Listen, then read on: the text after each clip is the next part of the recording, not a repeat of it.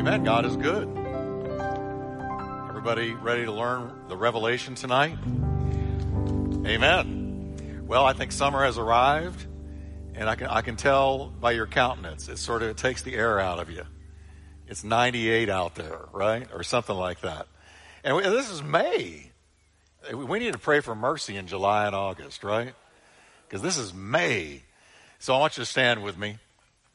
And um, I so appreciate your continuing to support our work here, the church here. We are reaching so very many people. Um, I keep getting testimonies, uh, shock testimonies, surprise testimonies that come my way. Uh, had a great one a few weeks ago. A young man I told you about him came up and told me he'd given his heart to Christ on the radio ministry and was now working with young adults at a Bible church in Plano. Well, Sunday, uh, after the second service and after I'd finished with my altar ministry, um, a lady came walking up to me crying profusely and said, I just had to come and meet you and I had to come and hear you because I was in Johnson County Jail. And I was one night searching for something to listen to. And I came across your broadcast. Now, this is just straight up verbatim. I was in there for meth addiction. I was a meth addict. And I heard your message and I started tuning in every night in my cell. I guess they let them do that. I was tuning in every night and I was learning and growing and I was being drawn to Christ. Then they moved me to another cell where I couldn't get the signal. And so I called the church from the prison phone. And the lady worked out for your printed messages to be sent to me.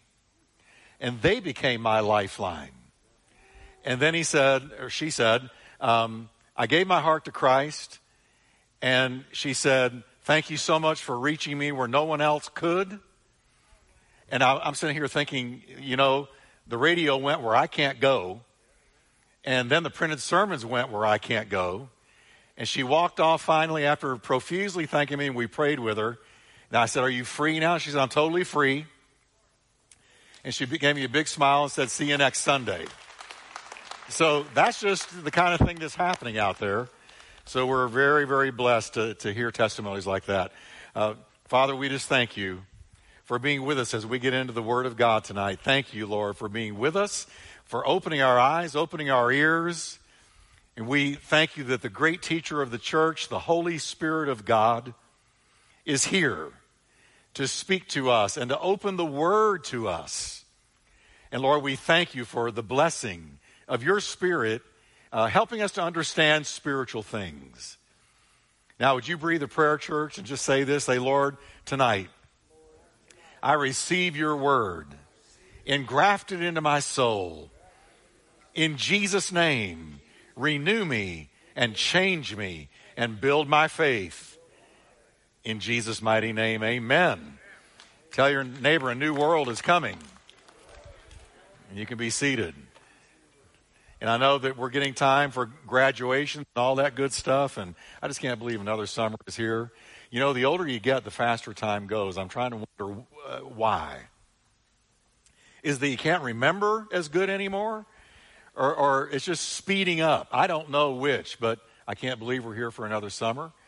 And, um, but it's good because we're seeing good things happen. And by the way, the studio is almost done. I was sent a, uh, uh, some pictures of the actual set that's being built in another state. It is just gorgeous.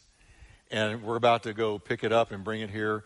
The room that it's going to be in, that'll be our studio, uh, is almost done. All that remains is the floor. They ran electric all week. And so it's not going to be very long, few weeks, before we're able to go on live and just reach the world. Amen? So we're going to do it. All right, tonight, this is our fifth time in the book of Revelation. We've already had five or four sessions. Tonight's the fifth one.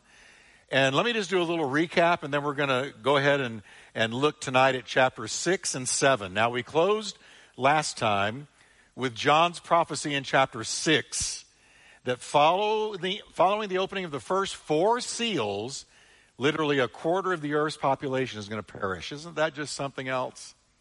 That's something to think about. Now, a lot of what the revelation of Jesus Christ given to John tells us is not jump up and shout stuff. It's, it's sobering stuff. It's stuff that makes you want to get ready for the return of Christ, and it, it makes you want to go out and evangelize. Matter of fact, I hope this series moves us to witness to others for Jesus Christ more and more when we see what's coming upon a Christ rejecting world. Amen? So it's a grim prediction. A quarter of the Earth's population, we saw that would be about 2 billion people if it happened now, because there's about 8 billion people on the planet. But even more so, uh, when you consider this is only the beginning of God's judgments on a Christ rejecting, ungodly world that doesn't want anything to do with the Lord. These end time judgments have been predicted all throughout Scripture. I could read so many verses from the prophets Isaiah, Jeremiah, Ezekiel, but I'm going to read one from the Psalms. David the psalmist wrote of what is coming. Psalms 96, verse 13. For he is coming, for he is coming to judge the earth. He shall judge the world with righteousness and the peoples with his truth. Isn't that amazing? Because that's messianic.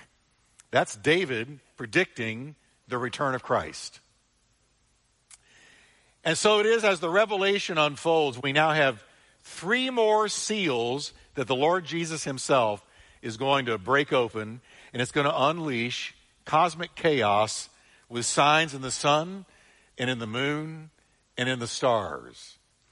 And can I say again, God is in charge of all of it. And, and we need not blink at the judgments of God or, or, or say, how could God do that? I was listening to Billy Graham this week. I, I have the Billy Graham channel on my satellite because to me, nobody preached like Billy. I just love Billy Graham's messages. And he made a statement. He said, if you did away with the judgments of God in the Bible, you would do away with most of the Bible. Jesus said. Right? But it's true. If you do away with the judgments of God in the Bible, well, I lost my little pack there. That's good. If you do away with the judgments of God in the Bible, you do away with most of the Bible because the Bible is full of the judgments of God. Now, before we look at the next three seals, I want to briefly recap because you're covering so many things in the Revelation. I, I want us to be sure we keep up and we, we've got the pace of it and we're remembering what led to the next thing, to the next thing, to the next thing. So let me recap. In chapter 1, when the Revelation begins, John beholds the resurrected, glorified Messiah, and he looks nothing like the Lamb of God, Jesus, when he was on the earth. Eyes like fire, hair like wool, feet like brass, a voice like thunder or the roaring of many waters. He's the glorified Messiah. And in chapter 1, John is given the reason for the revelation. He says, he, he, he commands him to write the things that had been in the past, the things that were, and the things that were to come. And we shared how the first three chapters had to do with things that had been and the things that are. And the rest of the book is primarily the things that are to come. It's a massively prophetic book. No other religious book in the world dares to predict the future like the Bible. Matter of fact, no other religious book in the world predicts anything. No, they don't except the Book of Mormon, which they've had to revise and revise and revise and re revise and pre revise and re re revise because the prophecies that were in it failed, so they had to redo them and redo them. And oops, redo them. Because you don't have to redo anything God said in the Bible. Okay? It's coming to pass. Now, in chapters 2 and 3, we find Jesus addressing, if you'll remember, seven different churches and he brings correction to five of them, while the church at Smyrna and the church at Philadelphia are not corrected for anything, but they receive only commendations and encouragement. Philadelphia and Smyrna. I want to be Philadelphia. I want to be the Philadelphia church. Jesus said to them, You have a little strength and you haven't denied my name. See, J- Jesus noticed whether or not you denied his name. If you stayed true to his gospel, true to who he was. And he said, You didn't deny my name. And, and so, since you have been true to me, I'm going to be true to you. And I'm going to open a door that no man can close. And it was a door for evangelism. And I'm going to tell you, I believe God for those kinds of doors. Every way that we can get in, we're getting in to share the gospel of Jesus Christ. And if you're in a church where you don't ever hear the gospel, you're not in a church. You're in a, you're in a club or some social gathering. If you're in a church, you're going to hear the gospel at least frequently. Come on, everybody. Then in chapters 4 and 5, John writes of an incredible drama unfolding before his eyes. And here's what it included what he saw in chapters 4 and 5 the absolute sovereignty of God over the affairs of men. I want to ask you do you believe God's sovereign over everything? What does sovereign mean? Well, you say he or she, he is a sovereign. What do you mean by that? He's a king. You call somebody a sovereign who is a king. That is, who rules over a kingdom. And the Bible concept of sovereignty is God rules over everything in the universe. And the book of Revelation, chapters 4 and 5, show us that before we go into all these severe judgments. And then it shows the absolute earthly authority of Jesus the Messiah, his authority in the earth. It shows the providence of God in the world uh, tribulation that is coming. It shows the providence of God. God's in charge of it. The devil's not in charge of it. God's in charge of it. The devil's a dog on a leash. You know that, right? He's a dog on a leash. He can't move unless God lets him. And then it also shows endless, awesome worship of the one who sits on the throne and unto the Lamb. So John is left totally speechless by what he sees. He's dumbstruck. Then at the beginning of chapter 6, we witness the opening of the first four seals. We saw this last time. And the dreaded four horsemen of the apocalypse that Hollywood's done so many movies about and we all know about, but they are not a good thing. Right? The first horse is white and the rider is Antichrist, entering upon the stage of history. The second horse is red and it's the horse of war. And it's granted to that horse to take peace away from the earth. The third horse is black, and it is the horse bringing worldwide famine. The fourth horse is pale, and it's the horse of plague and death, and it's granted to this one to wipe out one quarter of Earth's population. Those are the four horsemen of the apocalypse, and they begin to ride in Revelations 6. After we see this beautiful scene of worship and God being in control of all things. He wants us to see that and know that before these judgments begin to fall. Now remember, there were seven seals, but the horsemen of the apocalypse are only the first four. We still have three to go. So let's look at these three seals. When the fifth seal is opened, the focus shifts from dreadful scenes happening on earth uh, to a moving sight in heaven where an altar is seen. All right? So this is what happens in the book of Revelation. John is taken from earth to heaven, from earth to heaven, earth to heaven. He is shown what's going to be coming upon the earth, and he watches it happen as, as if in real time. And then he is taken up into heaven and shown things that we would never know about if John had not written what he saw. Now, the fifth seal is open. What does he see? He's taken up into heaven. Well, the fifth seal is exclusively devoted to a vast number of martyrs crying out for justice and God assuring them that judgment is coming on those who slaughtered them. So I want you to notice now this is the fifth seal. No judgment is being poured out. We're just given a, a view of part of what is going on in heaven. He says in verse 9, when he opened the fifth seal, I saw under the altar the souls of those who had been slain Why were they slain? Because of the word of God and the testimony they had maintained.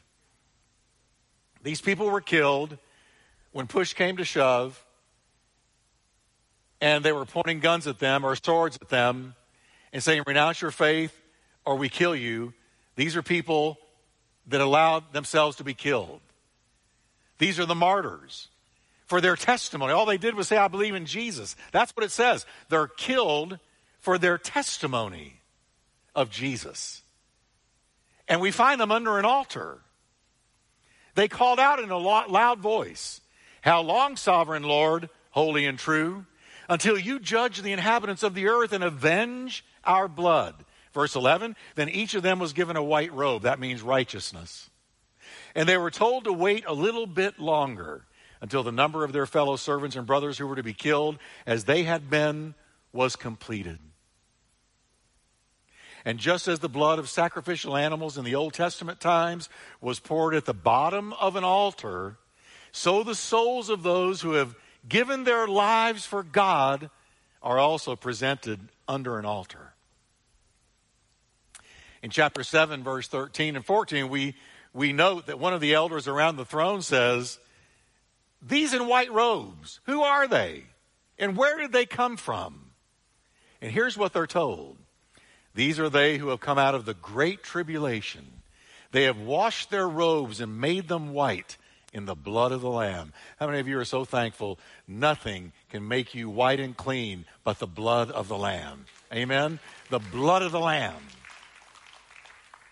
And, and so the angel identifies who they are. Now, I want you to notice something.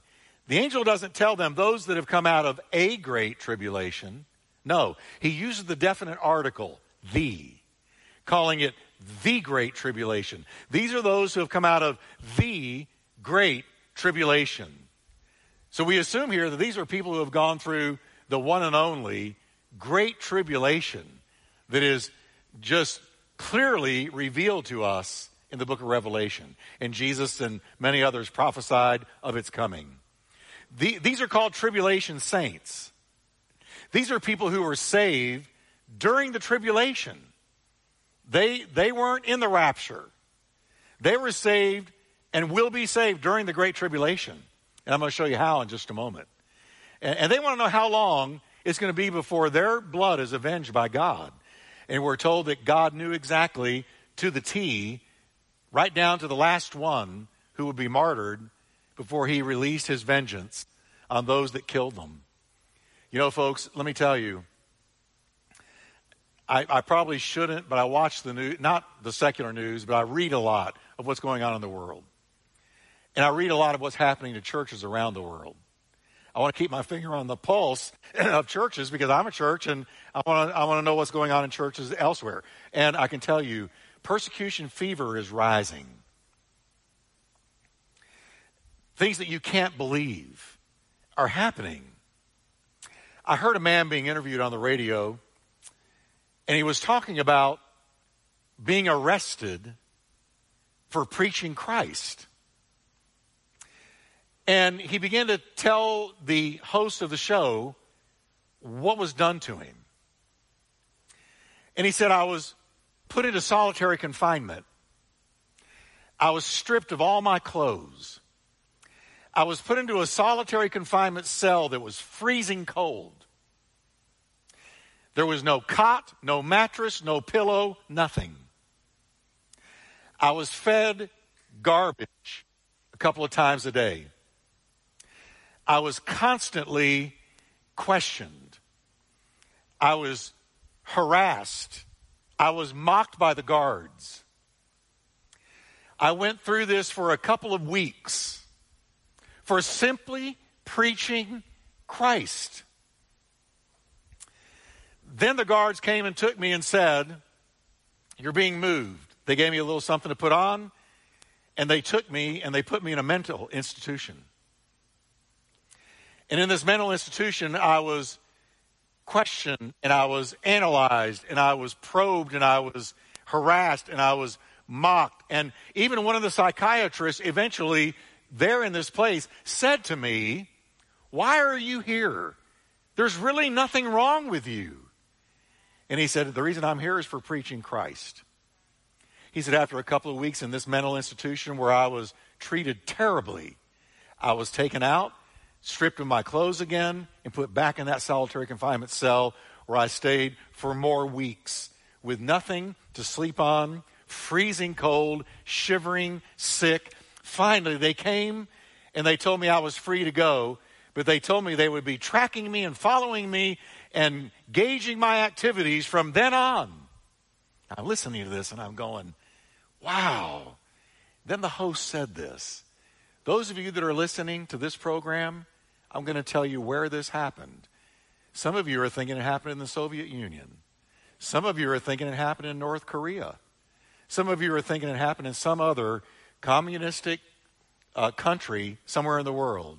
No, this happened in Canada.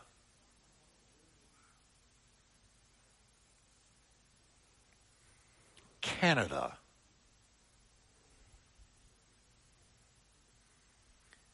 On our border. When I heard that, I almost pulled over. Because I thought, look how close, because Canada used to be a reflection of us. And now look how close they are to total communism. I, am sorry, but that's the way it looks to me. To, to socialism for sure. But look how this man was persecuted in Canada, how he was treated. How far is that from here? I don't know. That is, how close are we to that kind of thing, the potential for it coming down here? Don't know. But here we see tribulation saints, people that were saved during the tribulation, saying, When will you avenge us? I'll avenge you when the very last one is martyred that I know is going to be martyred, then I'm going to avenge you. But God does bring vengeance, and God help the people that persecute the church. God help the people that persecute God's people. God help those who, who do those kinds of things to a, to a man like this. It was an old man. He was an old man, a, a frail old man. And they did this to him. All right, then when the sixth seal is broken, the scene shifts back to earth with the sight. Now he goes from heaven, now back down to earth. And he, he's greeted with the sight. This is a vision uh, unfolding before John. He's receiving an open vision from the Lord Jesus Christ showing him what is going to come to the earth. And he's greeted with the sight of massive cataclysms, chaos and confusion befalling much of the world at this stage of future, future history. John sees cosmic chaos unleashed. Now remember, these events that we're reading about right now are taking place in the first three and a half years of a seven year tribulation period. This is the first three and a half years. This is not the second half when it's way worse. It's the first half. but saying that, look what goes on in the first half. Let's read verse 12, chapter 6. I watched as he opened the sixth seal. Remember, Jesus opened it. And there was a great earthquake. The sun turned black like sackcloth made of goat hair. Now, look what's happening in the sky. First, you got the sun, it is totally eclipsed, it turns black like sackcloth. Then the whole moon turns red, blood red. And then you got the stars in the sky fell to earth as late figs drop from a fig tree when shaken by a strong wind. Verse 14, the sky receded like a scroll, rolling up, and every mountain and island was removed from its place. Can I, can I read that again? Every mountain and island was removed from its place. This is cataclysmic. Uh, uh, if, you, if you pause to consider what we're actually reading here, um, it's almost unimaginable. But this is what John saw. Now, folks, let me tell you something. The Bible predicted many things that have come to pass now that when people read them before they came to pass, they said that's impossible. That will never happen. And they always happen just like the Bible said. So, though this may seem impossible, unimaginable, incomprehensible, it's not. I mean, start with this one Behold, a virgin shall conceive. Before that had happened, People read that and went, well, that must be metaphorical. That doesn't really mean what it says. Oh, but yes, it did. Because a virgin conceived by the power of the Holy Ghost. and that which was conceived in her was the very Son of God begotten. Right? So the earth, says John, is going to be violently shaken.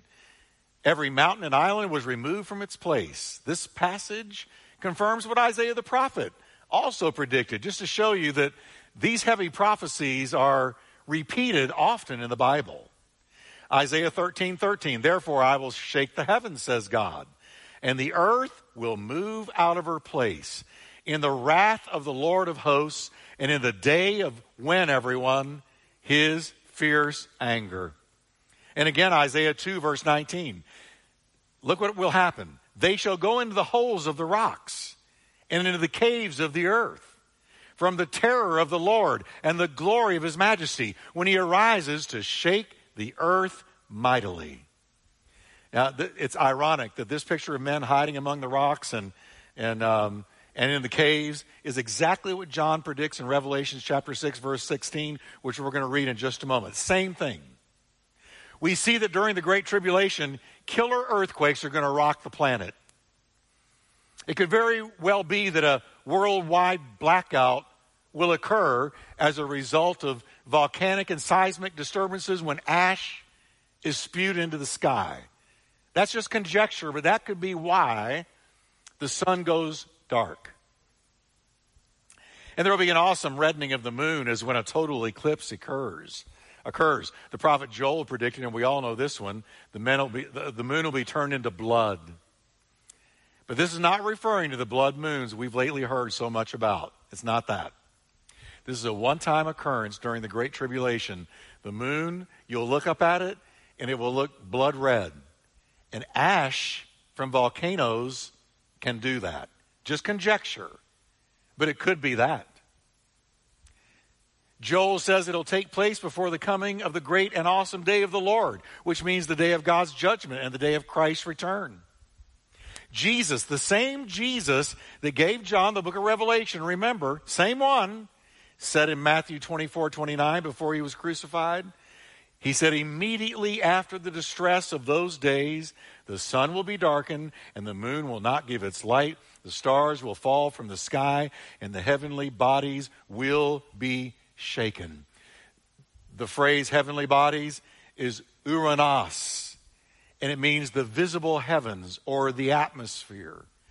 The earthly atmosphere will be shaken, deeply troubled, and agitated during this time of the Great Tribulation. To me, it seems to suggest that meteors, possibly asteroids, and other uh, interplanetary matter slam into the earth.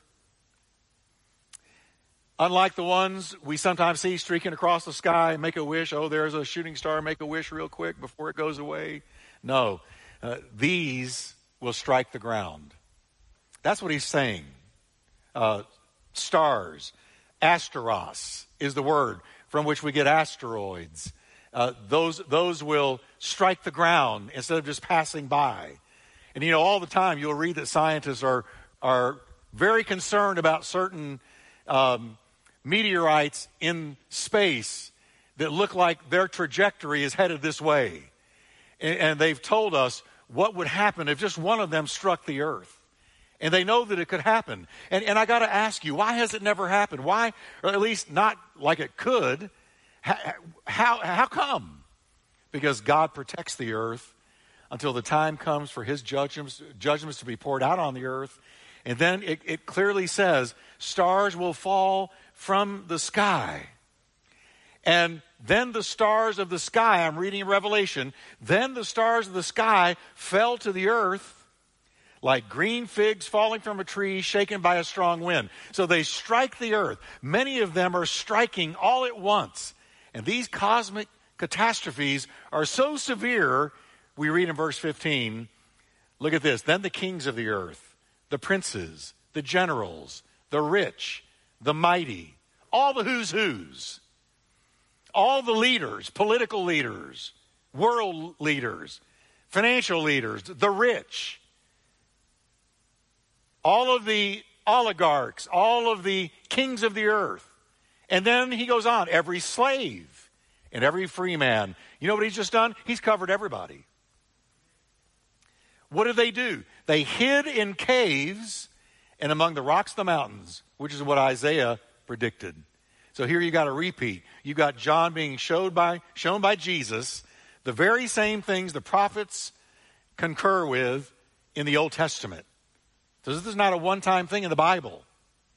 And look what it says they called to the mountains and the rocks, fall on us and hide us from the face of him who sits on the throne and from the wrath of the Lamb. The one sitting on the throne is God, and the wrath of the Lamb is his Son. For the great day of plural, their wrath has come. And who can stand? Folks, I'll tell you, every generation um, takes the whole notion of judgment lightly. Remember what Jesus said? He said, As it was in the days of Noah, so shall it be in the days of the coming of the Son of Man. Remember that? And, and then he says, Here's how it was in the days of Noah they were eating and drinking, marrying and giving marriage, buying and selling. So, until the day that Noah entered the ark. And they did not know until the flood came. The flood that had been predicted for 120 years by Noah. He had preached for 120 years with not one convert. The only people on the ark was his family. That's it. Everybody else perished. But they had 120 years given by God, grace by God to repent, and not one did. But I used to read that and go, well, why were they being judged? Because what's wrong with buying and selling and eating and drinking and marrying and giving in marriage and doing business deals and just making a living. What's wrong with that? And then it hit me one day. The whole notion is this. Here's what Jesus was saying. They totally ignored the warnings of judgment. They were totally ignoring them. That was why Jesus described the people of Noah's day. Because they heard this man for 100, a century and 20 years a century and 20 years. They had 120 years and they mocked him. He's the old man down the street, the crazy guy building the boat where there's no water. He's talking about water coming out of heaven when it never had yet. It hadn't rained. A mist came up from the ground and watered the earth. There had not been rain. So he was predicting something was going to come that had never happened before. The church of the Lord Jesus Christ is predicting something is going to come that has never come before. Jesus Christ is going to come and appear in the clouds. And they mock it and they ridicule it and they poo poo it and they just go about their life. And the whole thing with those of Noah's day is they were utterly unaffected by the preaching of the man of God no conviction. And that is what happens in the Great Tribulation. We see the kings, princes, generals, rich, the mighty, every slave, every free man. They're in shock at what's happening. And they begin to call on nature to protect them. Instead of calling out on God. Because the Bible says later in Revelation that they blaspheme God when they realize these judgments are from Him. But instead of asking for mercy, they blaspheme His name and they ask nature to protect them fall on us. Rocks, hills, mountains, fall on us. We'd rather you bury us alive than face the one on the throne. Wow. These are heavy times, church. This is powerful stuff. Look at the hard heartedness of the people that are there in the Great Tribulation. Now, we got to wait till chapter 8 to see what the seventh seal brings. Meanwhile, chapter 7 starts, and we're going to we're going to quickly, because some of it we're not going to read out loud, but it begins uh, with another trip back into heaven. So here goes John, back into heaven now. He's just seen what's coming on the earth. He's taken back up into heaven, and he encounters the tribulation saints we first met in chapter 6. Revelation 7, verse 1. After this, I saw four angels standing at the four corners of the earth, holding back the four winds of the earth to prevent any wind from blowing on the land or on the sea or on any tree. Now, the thing to get from verse 1 is this they're about to release judgment on the land, the sea, and vegetation. And they are told, hold back, hold back, the four winds. Don't judge anything yet.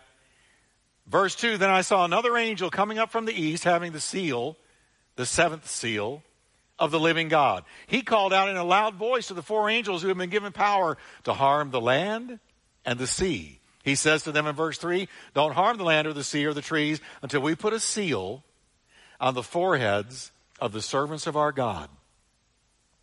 Then I heard the number of those who were sealed 144,000 from all the tribes of Israel. Now, the Holy Spirit, Jesus is showing John, there's going to be a sealing, uh, S E A L I N G, on the foreheads of 144,000 Jewish men in the Great Tribulation. We'll talk about why in just a moment. John then names the 12 tribes, and he notes that 12,000 of these special servants are chosen out of each of the 12 tribes. 12 times 12, 144,000. We note at this juncture that between the sixth and seventh seal, there is a divine interlude that takes up the entire chapter. So there's a pause between the sixth seal and the seventh seal being opened. In verses 5 to 8, as I already said, John identifies each of the 12 tribes by name. And as he watches, a special sealing, S E A L I N G, of the 144,000 takes place, and they are sealed with some kind of a seal on their foreheads. You remember the mark of Cain? Remember the mark of Cain? When Cain was judged by God and uh, he was made a vagabond, he was made a fugitive to travel the earth for the rest of his days. And Cain, who had, was the first murderer, he committed the first murder, uh, said, Well, if, if I have to be a fugitive and go out through the whole earth, then uh, somebody's going to kill me because they're going to know who I am and what I did, that I murdered my brother, and they'll kill me. And God said, All right, I'll put a mark on your forehead. And it was not a mark, it wasn't a curse, it was a protection. It was a mark of protection. Because God said, If anybody comes to you to hurt you, they will see the mark. The, the mark was so unique that somehow it said to anybody that wanted to hurt Cain, Don't touch him. That's the mark of God on his forehead. And God saved his life that mark. Now, in another sense, the mark put on the foreheads of this 144,000 Jewish men protects them while they do what God has called them to do. It's a protection. This seal is like the seal of a notary on a document. It implies protection, legalization, authority, and authenticity. It says to anybody, they are mine. Isn't it interesting? Uh, Paul comes along in Ephesians and tells us, tells us we were sealed as believers with the Holy Spirit living on the inside. We've been sealed too. Matter of fact, can I tell you tonight, you're signed, sealed, and delivered. Amen? You're signed, sealed, and delivered. Uh, God put his seal on you. What is it? The Holy Ghost. Lost people don't have the Holy Ghost. Right? No. The Holy Spirit only lives inside of those who have called on the name of Christ. Not everybody is a child of God. Everybody's created by God, but not everybody's a child of God. Jesus said, You are of your father, the devil. He said that to religious leaders. You are of your father, the devil, and you do exactly what he wants you to do. No, when you say, Jesus, forgive me, he seals you. He knows those who are his own. And when he returns to uh, catch up his church, he's going to know exactly who you are. He's going to know exactly because you're going to be sealed. And he's going to know that seal if you're going up. Amen? Amen. Uh, so, regardless of the winds of adversity that come against this 144,000, uh, they are kept, they are protected by God. And these 144,000 are going to be the equivalent of 144,000 Jewish Billy Graham. Speaking of Billy Graham, preaching the gospel throughout the world during the tribulation. Now, I am glad I can give you some good news tonight because these judgments are so grim. But I want you to remember the verse that says, Where sin abounds, grace does much more abound. Amen? Where sin abounds. So there's going to be no darker time in world history than the Great Tribulation.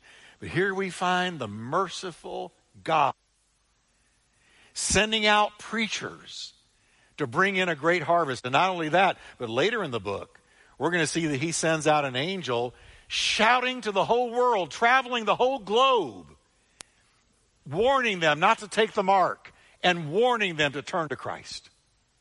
So God's grace is moving even in the great tribulation. We're about to see there's going to be an incredible harvest of souls. Now, isn't it ironic that the false Christ, Antichrist, is also going to cause those submitted to his system to receive a mark? Where? On their forehead or on the back of their hand. Mark of the beast. We get to that later in the book. And the mark of the beast also has a sealing effect, but not for salvation, for damnation. Later in the book. Those in chapter 7 are Israelites, end time Jewish people who accept Christ as Messiah and during the Great Tribulation. They become the godly remnant of the end times and dynamic witnesses for the Lord in the end times. During the first three and a half years of the tribulation, they're going to be proclaimers of the gospel, spiritually and supernaturally protected while they spread the gospel around the world. And we're going to see the great harvest. Look what John says in verse 9. After this I looked, and there before me was a great multitude. Now, this is right after the sealing of the 144,000. So, this is the result of the sealing. This is the flow, the chronological flow of the 144,000 being sealed and anointed. Now we're seeing the fruit of their ministry. After this, I looked, and there was before me a great multitude nobody could count from every nation, tribe, people, and language, standing before the throne and in front of the Lamb. They were wearing white robes and they were holding palm branches in their hands. This is not the martyrs we saw a moment ago. This is a vast, innumerable multitude of tribulation saints saved during the Great Tribulation. And it says in verse 10 they cried with a loud voice, Salvation belongs to our God who sits on the throne and to the Lamb. So clearly they got salvation on their mind. Why? Because they've been saved. All the angels were standing around the throne and around the elders and the four living creatures. They fell down on their faces before the throne and worshiped God, saying, I want all of us to say this together because this is going on in heaven right now. Can you read it with me? Amen.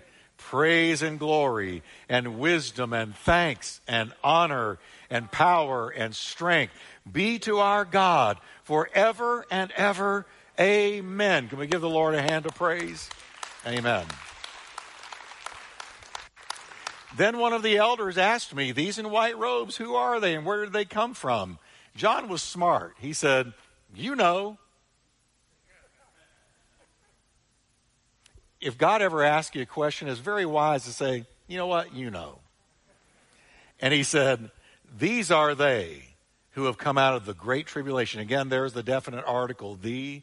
So it's not just any tribulation, it's the great one the seven year. They have washed their robes and made them white in the blood of the Lamb. They got saved. Verse 15, therefore, they are before the throne of God and serve him day and night in his temple, and he who sits on the throne will spread his tent over them. That means protect them. Verse 16, I love this. Never again will they hunger, never again will they thirst. The sun will not beat upon them, nor any scorching heat. I believe Verse 16 is telling us what they had been experiencing on earth in the Great Tribulation before going to heaven. They were hungry, they were thirsty, the sun was beating down on them, and they were being scorched by heat. They were in a rough moment. But God says, when you're in heaven, all the suffering is over.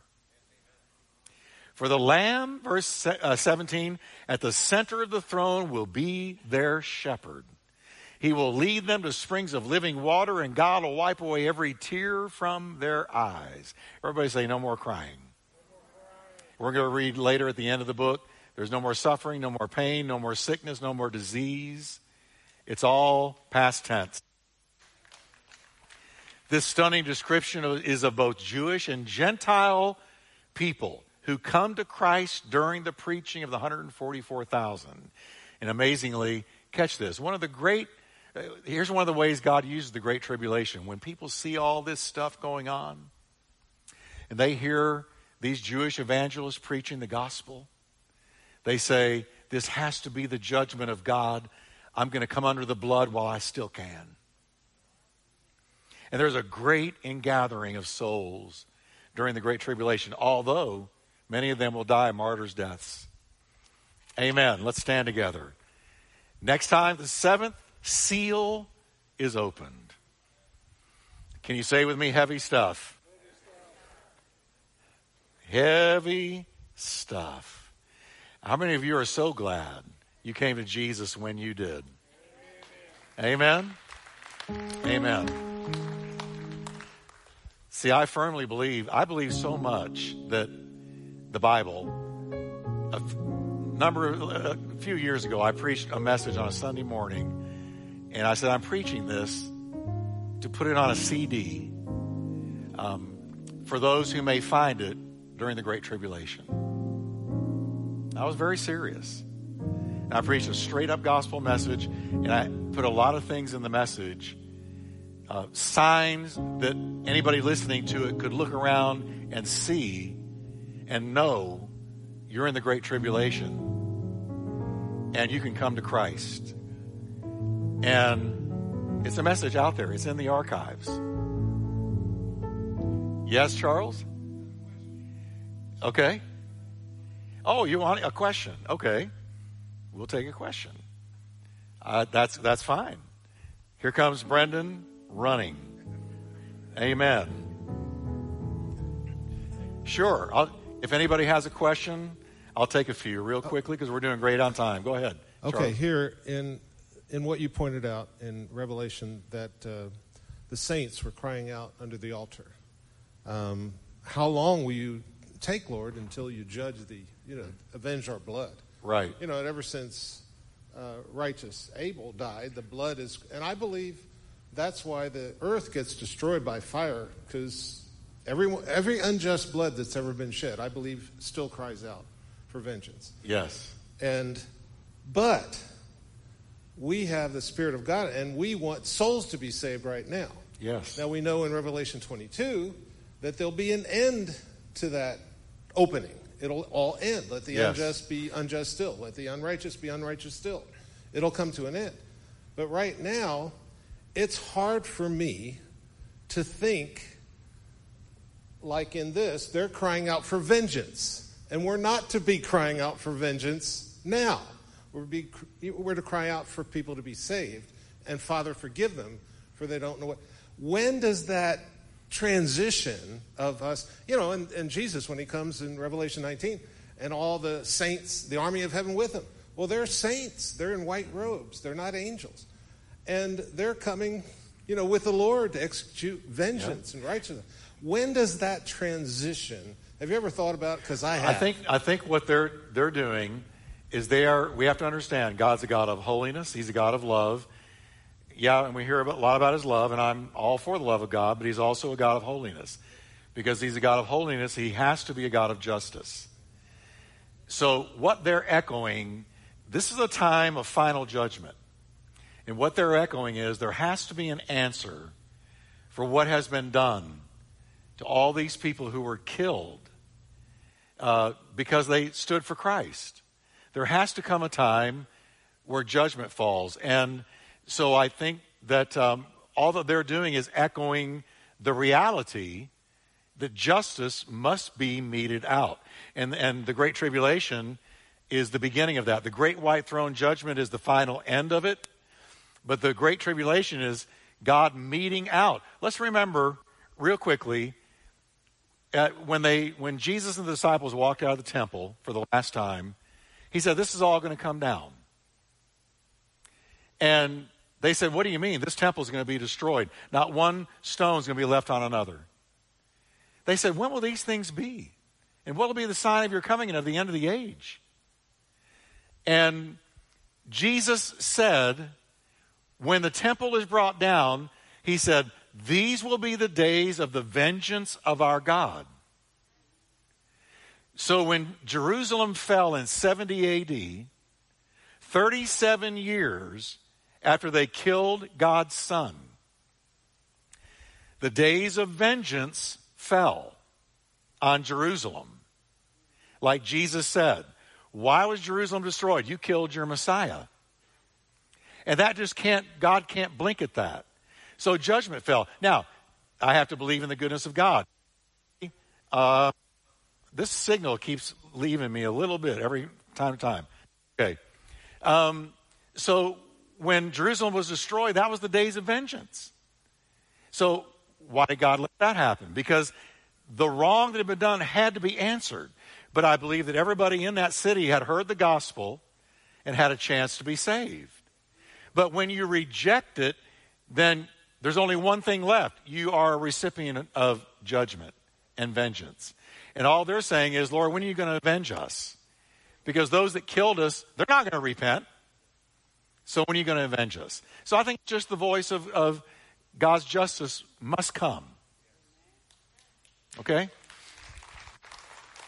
My thought is when do we possibly transition to partaking with him at that time? That's hard for me to When are we going to be saying, when will your vengeance come? No, no, no. It's almost like he has us participating, the armies of heaven coming with him on the on the on the white uh, horse. Well, when he comes back, um, It's like we have a that's judgment time. participation in that. That's Does judgment he, time. Does That's he it. train us differently then? there, there is gonna, there's going to come a time when it's eternally too late. And God's judgment. And that's the whole thing about the book of Revelation. It ends with the most solemn chapter, I think, in all the Bible. And that's the description of the great white throne judgment. And that's, that's when the whole world is judged and it's, it's done. That's it. It's over. All right, I'll do one more question. Yes, sir, Robert.